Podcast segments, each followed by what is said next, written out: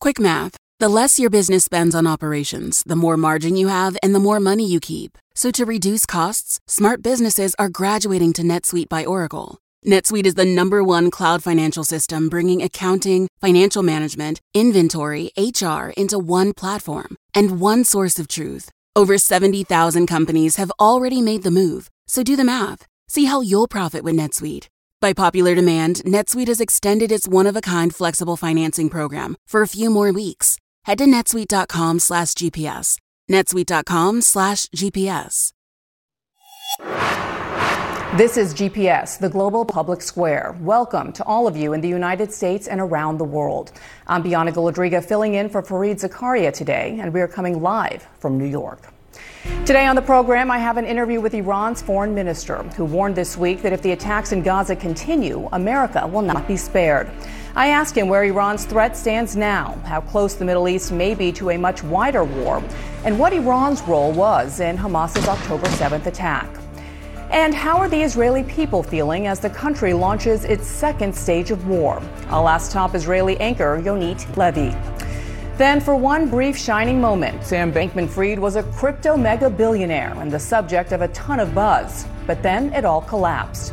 This week, he took the stand in his federal fraud trial. The great writer Michael Lewis was by Bankman's side to witness his rise and fall and tells Fareed the fascinating tale. Yesterday, Israel's Prime Minister Benjamin Netanyahu called the war on Hamas his nation's second independence war and warned that it would be long. Meanwhile, the president of the International Committee of the Red Cross has called the humanitarian situation in Gaza a quote catastrophic failing that the world must not tolerate. CNN's Sara Sidner joins me live now from Tel Aviv with the very latest. So, Sara, what more are you learning about this expanded operation into Gaza? Look, we heard from the prime minister, as you mentioned there, and he really tried to frame this as like an existential threat uh, to the survival of Israel. Uh, and he said that the next phase of the war is happening. What you're seeing is uh, not a huge ground invasion, but a small one. You are seeing that soldiers are in uh, Gaza, Israeli soldiers in Gaza as we speak. We have also seen the volley of airstrikes that have been going on there in Gaza uh, with devastating effect. We have also seen plenty of rockets that have come over. They, they come over daily, really. Um, Tel Aviv is not used to getting this number of rockets uh, or rockets at all. It is, it is more rare here than it is along the border in places like Ashkelon and Ashdod and Sderot. But now it has become a regular occurrence that rockets continue to fly over uh, Tel Aviv here. The thing that Israel has, of course, is the Iron Dome that knocks those out. Uh, but we have really, we've been seeing just an enormous amount of, of firepower inside of Gaza and on the perimeters. There is tank fire. Uh, we are hearing from our reporters there as well that there is small arms fire uh, that has been going off over the past 24 hours. Uh, and of course, those airstrikes, which is causing uh, certainly a devastation there uh, in Gaza and a lot of death, including a lot of civilians, men, women, and children and babies. Uh, but here in Israel, there is also a big call uh, by those who have hostages still in Gaza. They are demanding to, to have some answers, to know exactly whether or not uh, this new phase of the war is going to put their loved ones there in danger. They met with the Prime Minister and Defense Minister Yoav Gallant uh, and, you know, really demanded that their hostages, that their family members be put as a priority. Uh, and uh, they were promised that they were a priority to the Israeli government. But since then, you know, we have seen so many strikes. There's just a lot of fear on the part of those with family members that are in Gaza in those tunnels that they just uh, will not be able to make it out alive if this continues the way it does before a negotiation uh, is able to get them out, Bianna. Yeah, we just heard Jake Sullivan tell our Jake Tapper that the release of those hostages remains a top priority for U.S. officials as well. Uh, Sara, let me ask you about the situation in Gaza specifically. Do we know if any additional humanitarian aid has been able to get in? They, it's just it's such a minuscule amount. I mean, normally you have somewhere near hundred trucks coming in each day, and that's on a, a regular day. That is on uh, uh, before any war is going on. They've only been able to get uh, a few dozen trucks there over a week's time. And so you are really seeing this just enormous humanitarian catastrophe, not just from the munitions being used on Gaza by Israel, but also because of the blockade, also not being able to get in the aid. So there is not enough food, there is not enough water. Um, it, it is really a situation where the civilians are suffering greatly uh, over the, and it gets worse by the day. You've been covering it all for us for the past few weeks. Sara Sidner, thank you. Well, on Thursday night, U.S. officials announced that American F 16s had struck weapons and ammunition storage areas in Syria. These facilities, the government said, were used by Iran's Islamic Revolutionary Guard Corps and affiliated groups. Now, the strikes were a response to a series of attacks on U.S. forces in Iraq and Syria from Iran's proxies since the war began. Earlier that day, Iran's foreign minister, Hossein Amir Abdollahian, seemed to threaten the U.S. in a speech at the UN, saying that America, quote, wouldn't be spared from the fire if the war in Gaza continued. I sat down with him on Thursday afternoon to ask him about that threat. But I began the interview with what began this war in the first place the October 7th Hamas attack. Mr. Foreign Minister, thank you for taking the time. Let me start by asking you did Iran play any role, direct or indirect, in the October 7th Hamas attack on Israel? You know, what, what happened on 7th of October in the occupied territories of Palestine? It was a decision that was made by the Palestinians alone. And since the country was occupied, they thought that it was a natural right to, to defend their own territories, to carry out the operation. That was a totally Palestinian operation and decision. Well, the New York Times and the Wall Street Journal say their sources from both Hamas and the IRGC tell them that Iran was directly connected to the attack. Hamda, I think this is totally baseless claim and allegation. Naturally, we do support Palestine. We have always had political, media, and international support for Palestine. We have never denied this. This is the truth.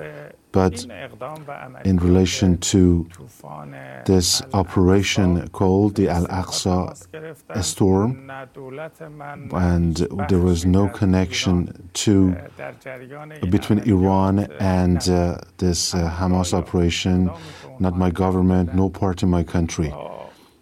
You know what they did?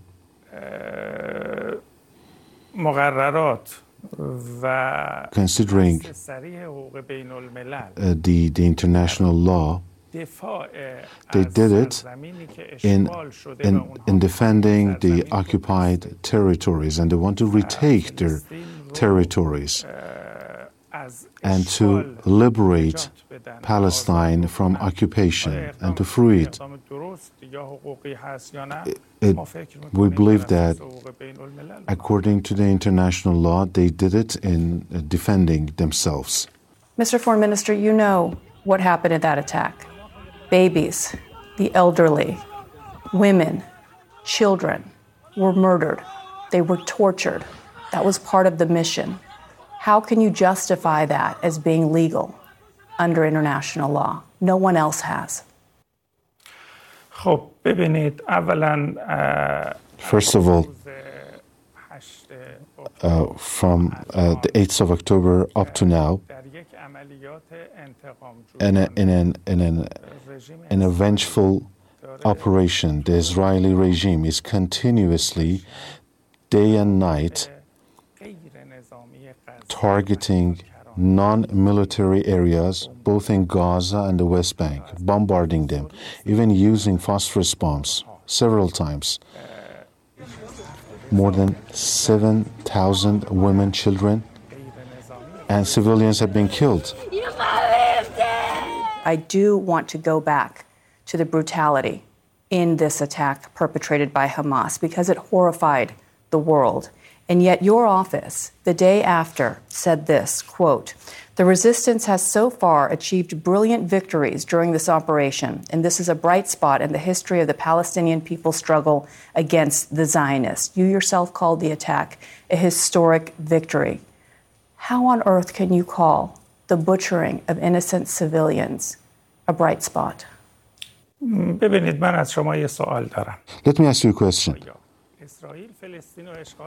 Uh, has Israel occupied Palestine or the other way around? The Palestinians occupying Israel. Which one is the occupied? In response to occupation, 75 years of humiliation. But you know Israel has not been in Gaza for many years. Hamas has controlled Gaza. اسرائیل در بخش عمده ای in a large number of territories belonging to Palestinians. Israel has been there for years. They're demolishing their houses of the Palestinians and they are expanding upon their settlements. They, they, they have killed thousands of Palestinians, made them homeless. This is continuous genocide and the crime is going on. What happened was a natural response to about 75 years of crimes, genocide and occupation. We could go back and talk about 75 years, but I'm talking to you specifically about this attack which precipitated the war that we've now seen. I'm asking you specifically what for, for the prevalent and extensive attacks against Gaza in killing of 7,000 women and children. Why are you not seeing both sides, the occupying side yes, uh, you know, uh, we don't approve of the killing of the civilians. So you condemn Hamas, Qatar, Mullahqatqa. I have met with the leader of Hamas in Qatar. I asked him. He explained to me why why they did what what they did. He said that we, we wanted to retake our occupied territories. He explained to me that in the past month, Netanyahu was involved in very radical and extremist actions again, and also desecrated the Al Aqsa Mosque and, and even disrespected the Christians and also Jewish settlements in the West Bank. For 16 years, Gaza is a, a small area, uh, is under total human blockade. When, when, when you treat a nation like this, they, they believe it is their right to defend their motherland. You see, I would like to emphasize we are opposed to the killing, killing of the civilians. The political leader of Hamas told me that we stand ready to, to, to battle the, the military Israelis for a long time. But, but, but the civilians should be left out. Next on GPS, I asked the Iranian foreign minister about his perceived threat to the United States, where he said at the UN that America wouldn't be spared if the war continues. We'll be back in a moment. This podcast is supported by NetSuite. Quick math the less your business spends on operations, on multiple systems, on delivering your product or service, the more margin you have and the more money you keep. But with higher expenses on materials, employees, distribution, and borrowing, everything costs more. So to reduce costs and headaches, smart businesses are graduating to NetSuite by Oracle. NetSuite is the number one cloud financial system, bringing accounting, financial management, inventory, HR into one platform and one source of truth. With NetSuite, you reduce IT costs because NetSuite lives in the cloud with no hardware required, accessed from anywhere. You cut the cost of maintaining multiple systems because you've got one unified business management suite. Over 37,000 companies have already made the move, so do the math.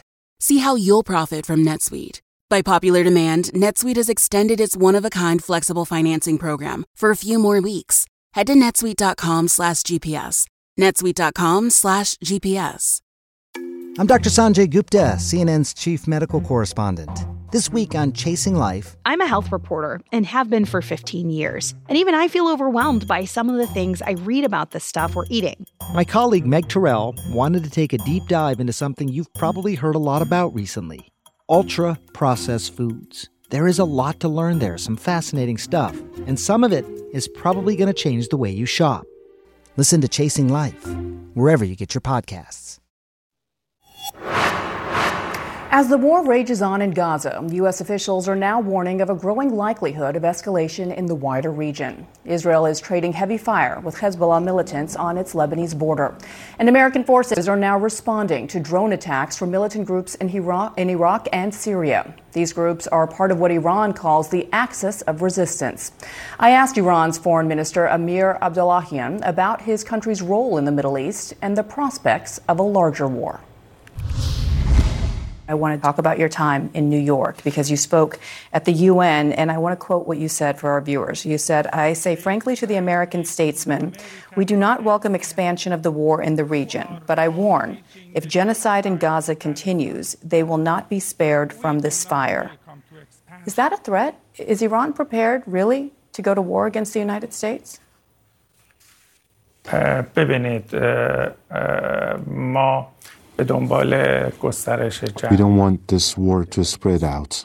But with all due respect, your actions don't seem to match your words. You say that you are playing a constructive role in helping peace and security, but according to the Pentagon, groups affiliated with Iran have targeted U.S. forces or bases in the region at least 15 times now since October 17th, injuring at least 20 U.S. military personnel. A U.S. carrier strike group shot down 15 drones four cruise missiles fired by Iran backed Houthi militants in Yemen that was aimed towards Israel. President Biden said this yesterday. He said any attack that is carried out in the region, and if the U.S. interests are targeted by any group, you know, linking into the Islamic Republic of Iran without uh, offering any, any piece of proof is totally wrong. You see, two weeks ago, I was in Iraq, also in Syria and Lebanon. I could see up close and personal that the people of the region they they are very sensitive about the developments in the in the Palestine. They were angry. They are not receiving orders from us. They they act according to their own interest also, what happened, what was carried out by Hamas, it was totally Palestinian. They decided to take responsibility for that. You keep saying that, and yet you continue to weigh in on this issue. And I, that's what I don't understand. Iran wasn't attacked, Iran wasn't a party to this current crisis. So why are you involved? ما درگیر مسائل نیستیم این آمریکاست که درگیر We are not involved. Why is the US so involved? We are well, the US is protecting an ally that was attacked unprovoked. خودمون هستیم در منطقه خودمون داریم زندگی میکنیم We are living there, but the US is not. From thousands of kilometers, it is away. They are interfering in all aspects of our region. You should ask the US government. What, what are you doing in Iraq? Has the Syrian government invited you to have your military bases there? Ask them, what are you doing uh, uh, behind Netanyahu in a war that, in which 7,000 uh, Palestinian women and children have been killed? We, we, we, yeah, we do care about national security in our region, but there are groups in the region and they do things and they're responsible for their actions. Your regional neighbors have moved on. The U.S. has brokered normalization between Israel and multiple Arab nations at this point, Muslim countries. The Biden White House is in the process of brokering a normalization between Israel and Saudi Arabia when the Hamas attack took place. Why does the prospect of that normalization frighten Iran so much?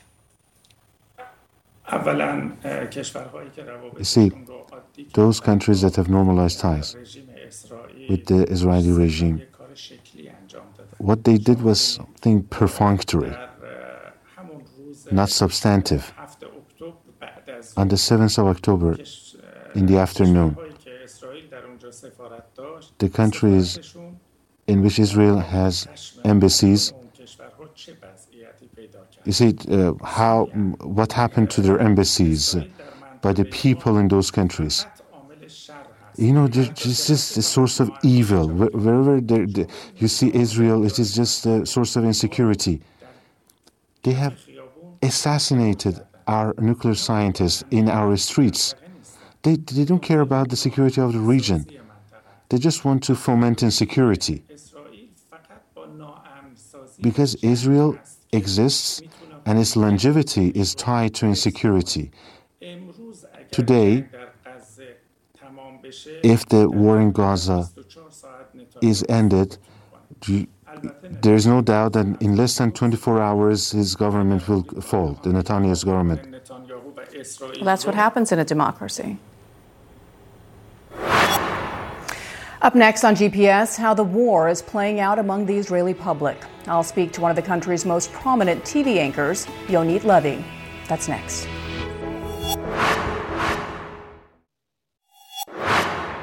I wanted to get a sense of the sentiment on the ground in Israel just three weeks and a day after the Hamas attack, and very early in this second stage of war, which Netanyahu promised would be long and difficult.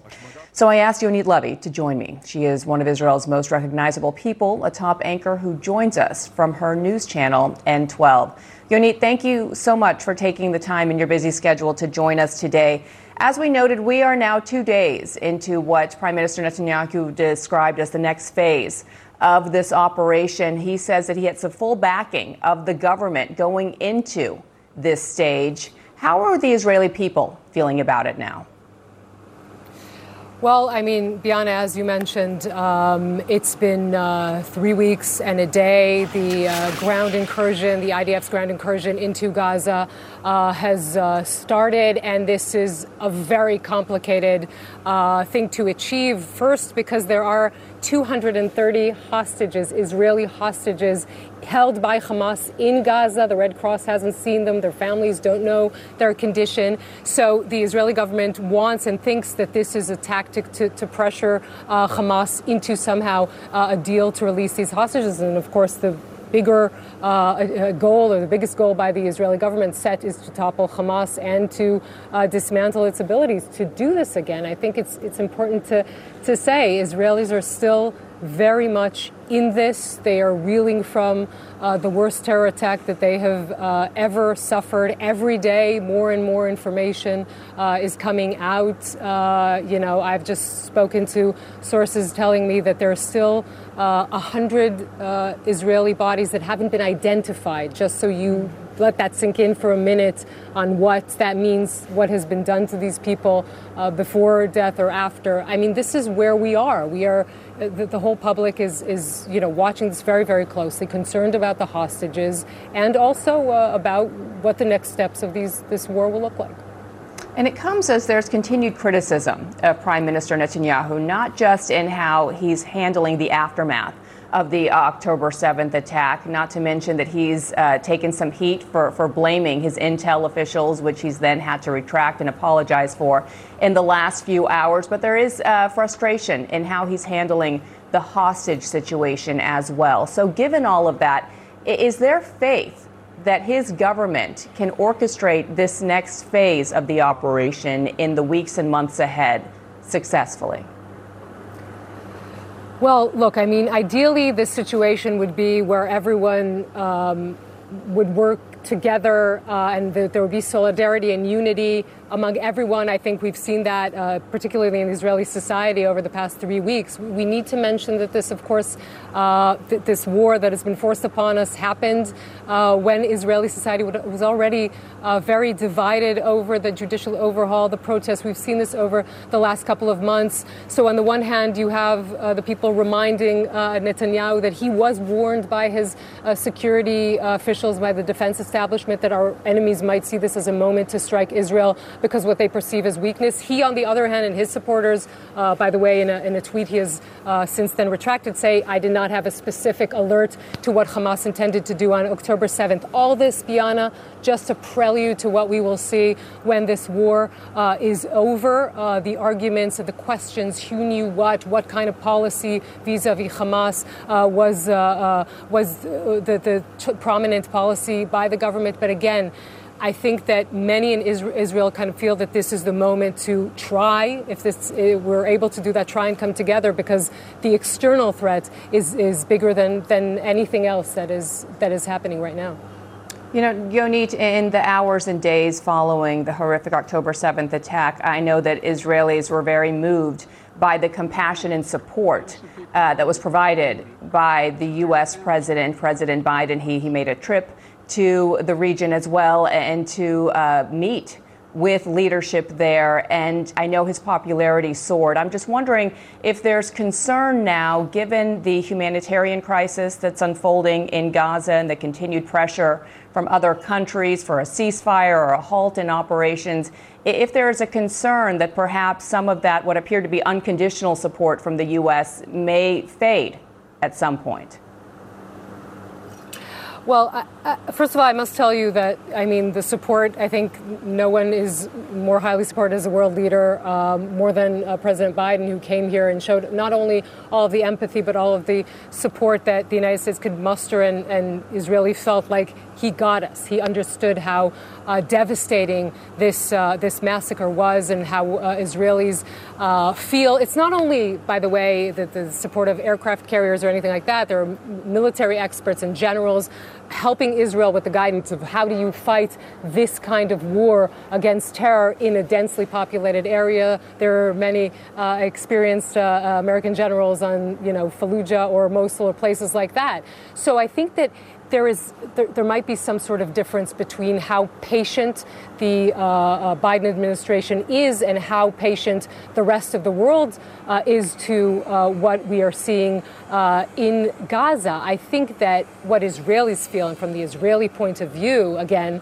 Um, the world has moved on quite quickly from showing very, very brief empathy to what we uh, are still going through to, in many cases, even blaming Israel for uh, what uh, has happened. And, and I think that many Israelis uh, feel like their case isn't uh, uh, clear enough, maybe hasn't been clear enough uh, for years. But how do you uh, wage this war against a terror organization that's so cynical that it starts uh, by murdering your own children and then hides under uh, their population, uh, not at all caring if, if, they are hurt. So it's a very difficult thing uh, to maneuver. And I think that Israelis, uh, on the one hand, do feel like the uh, stopwatch has begun to uh, run its course. The, Israel always has a very short window, uh, but are also kind of angered by the fact that there is a stopwatch to begin with because they feel like they have been through something that should never happen again. And of course, anyone who knows anything about Jewish history knows that those words "never again" have are imbued with with a lot of meaning and tragedy. Well, Yonit Levi, you know, sometimes we forget that journalists are humans as well, and you have been working 24 7 over the past three weeks. So uh, I want to thank you for all of your hard work. I hope you're taking care of yourself as well. I've been following you and your coverage, and it's been phenomenal throughout all of this. Thank you so much for your insight and for joining us today. Thank you, Bianna. Well, up next on GPS, Fareed will be back. He has a fascinating interview with the author Michael Lewis. Lewis has a new book out about Sam Bankman Fried, the once crypto billionaire who took the stand in his own defense in a federal fraud trial. We'll be back in just a moment. I'm Ina Garten. Welcome to Be My Guest, the podcast. One of the best gifts you can give friends is spending time together. But what's even better than that? Cooking with them. On Be My Guest, the podcast, new friends and old stop by my barn for some conversation and great cooking. We talk about food, life, and everything in between. Listen to Be My Guest, the podcast with me, Ina Garten, and join us wherever you get your podcasts.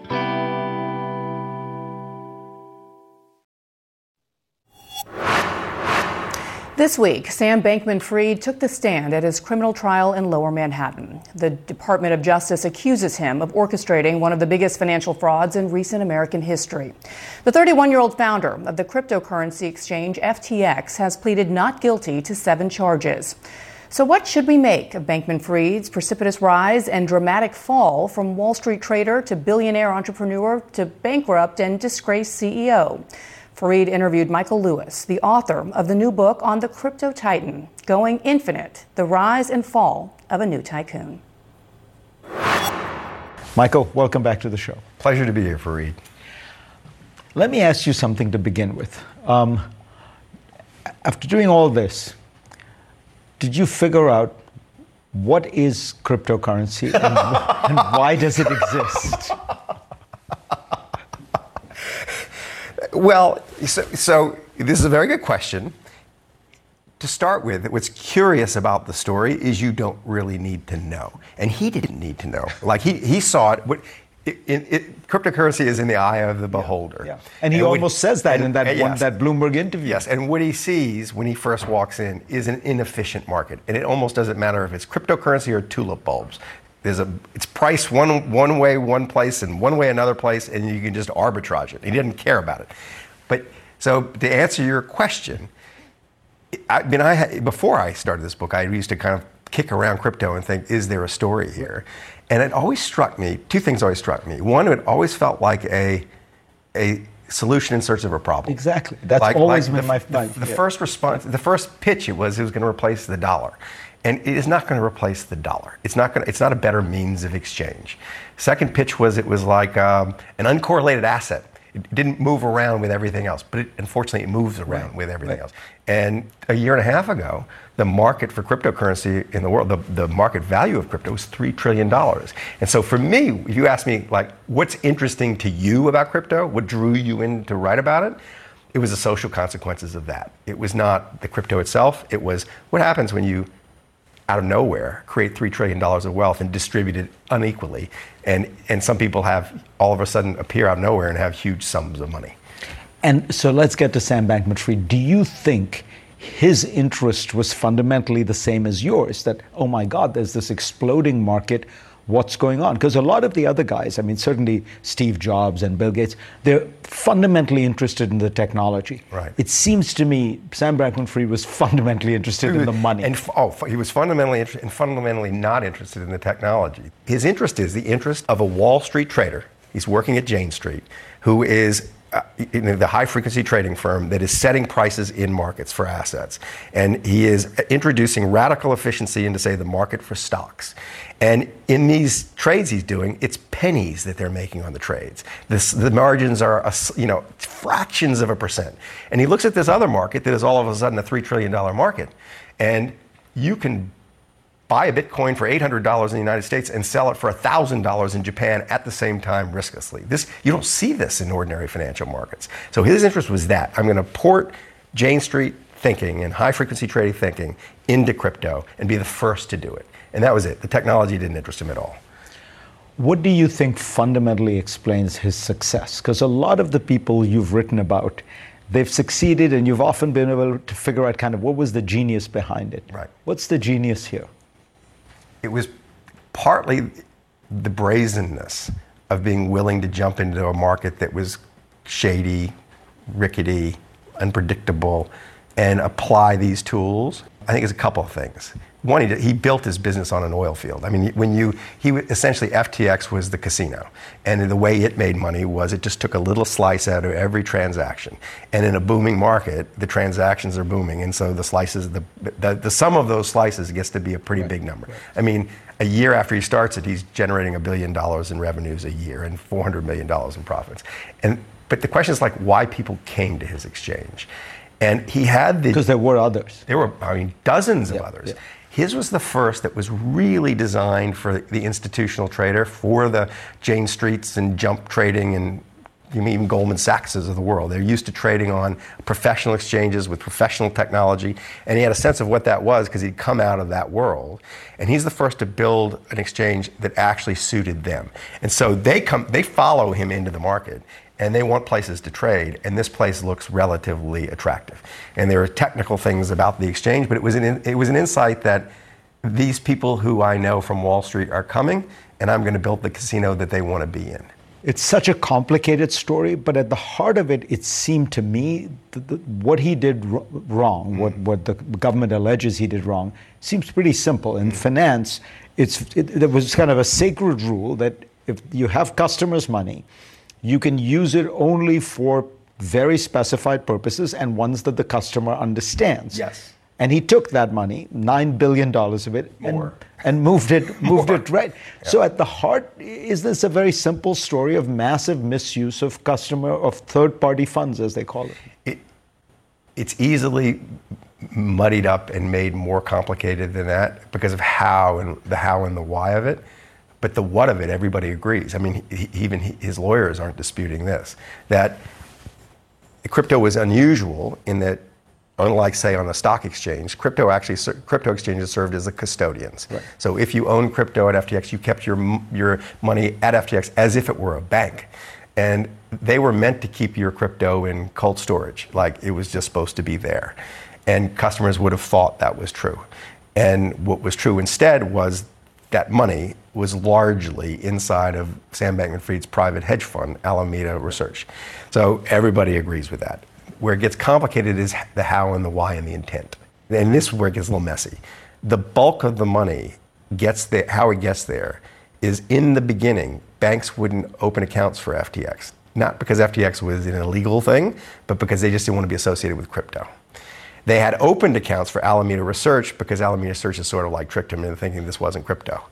And so, in order to get your fiat currency, your dollars and your yen and your euros onto FTX, you had to send it to an account in Alameda Research, and it just stayed there. They, even after later on, FTX gets bank accounts. It's pooled there and is not and never gets moved.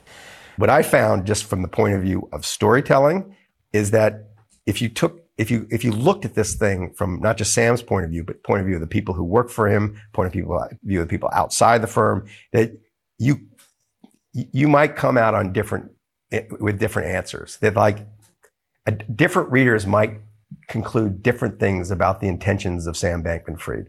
I think some of the readers would lynch him. I think the others would think this guy is just weird enough so that this was maybe more complicated than just pure theft.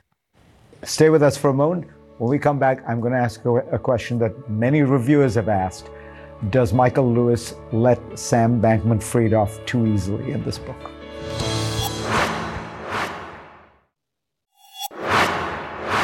And we are back with Michael Lewis, the author of the new book, Going Infinite. So, Michael, you've read the reviews, you've heard people say, lots of people think you're very soft on this guy. He's a crookster. He's a fraud. He ran a Ponzi scheme. Uh, government claims is the biggest, one of the biggest frauds in history. You, even in the way you've been responding, you're you're quite sympathetic to his point of view. I don't, I don't think that's exactly. If you read the book, the book. So the book is the, the book is told in a. There's a structure to this thing. It's not me. I'm using other people to tell this story. What I don't do, and this is, I mean, this is intentional, is I just don't, I don't inject my own judgment. I just felt like I'm writing a story for kind of a juror to read. And, and I'm going to, but I, I have a, it wasn't my job to like pile on with the moral outrage. It was my job to report what I saw. Well, but all your books they report, but they have a. I mean, the, the Times Review, for example, said Michael Lewis knows how to tell happy stories. He doesn't know how to tell tragedies, and this is a story of fraud and you know pe- ripping people off, and and it's it's it's it's so much more than that, though. If you told it as just that, you're missing a lot of the fun of the story and the interest of the story and curiosity of the story. So one of the benefits I had, like my privileged position was I was there before it all went bad. I was there for a year before it all went bad, trying to figure out what this story was hadn't written a word, but was thinking, just thinking through what this was. So I, I could see the rise as well as the fall. And right from the beginning, I didn't think of it, I certainly didn't think of this as a Sam Bankman Fried as a hero story. That was never the thing I was thinking. What I was thinking right from the start, the day I meet Sam Bankman Fried and the day starts telling me the story about how 18 months ago, he had zero dollars, and now he has 22 billion dollars, and it is, and he's kind of bemused by it. And the world is organizing itself around this pile of money. I thought of this as social satire. I thought he's like walking social satire. That he is lighting up parts of the world for us to understand because of his peculiar position in the world and his peculiar relationship to the world. Do you so, like him as a person? Oh yeah, I liked him when I met him, and I, I like him now. He, sh- but I can tell you that when it all fell apart, it wasn't that shocking to me, because I had there is a there's a foreshadowing of what's going to happen in this company in 2018 when he opens his his his hedge fund. It all falls apart. Half the people half the people he's working with think he's a crook or so so radically, catastrophically sloppy and careless that he might as well be a crook, and they quit. And the money and money is lost, and nobody knows where it is. They wind up finding it. But there, he was. This is all part of this character's like, the, as a crime.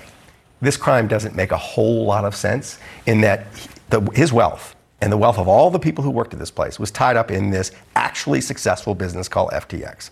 There was this cancer on the side of this business, the legacy business, this hedge fund, which was wholly unnecessary to the main business. Any sane person would have just shut down the hedge fund the minute this thing went boom.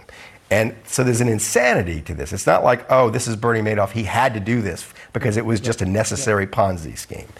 Um, so it was now he was making half a billion dollars illegally. That is the it's crazy. You know, it's a crazy. No, you know, the Forbes magazine when they decide he's worth twenty-two and a half billion dollars, they're only valuing this business, this actually a successful business, and the character I had come to know by the t- when it all implodes is a character. It's a really curious character, and that, and and a very much a creature of modern Wall Street. Um, he thrives in a state of semi-chaos like it, anything stable, like he would be a horrible accountant. Anything stable, careful, calculated, predictable, he's, he's, he can't function. Total chaos isn't good because he does have this aptitude for quickly sussing out situations and adapting to change. So, figuring out that this is where he excels in these kind of like board game like situations, he turns everything around him into this. So, because that's where he's relatively strong. And this was a version of this. He made, he made it all more complicated than it needed to be. Do, if you ask me another question, do I think he's going to jail? Yes, I think he's going to jail. I think it's highly unlikely he doesn't go to jail. I just think the circumstances are just, it's a shame to ignore how interesting the circumstances are. Michael Lewis, always a pleasure. My pleasure. Thanks to Bianna Golodryga, and thanks to all of you for being part of my program this week. I will see you next week. I'm Dr. Sanjay Gupta, host of the Chasing Life podcast. In honor of our 10th season, we want to hear from you. Leave us a message at 470 396 0832 and tell us how you chase life. It could be used on an upcoming episode.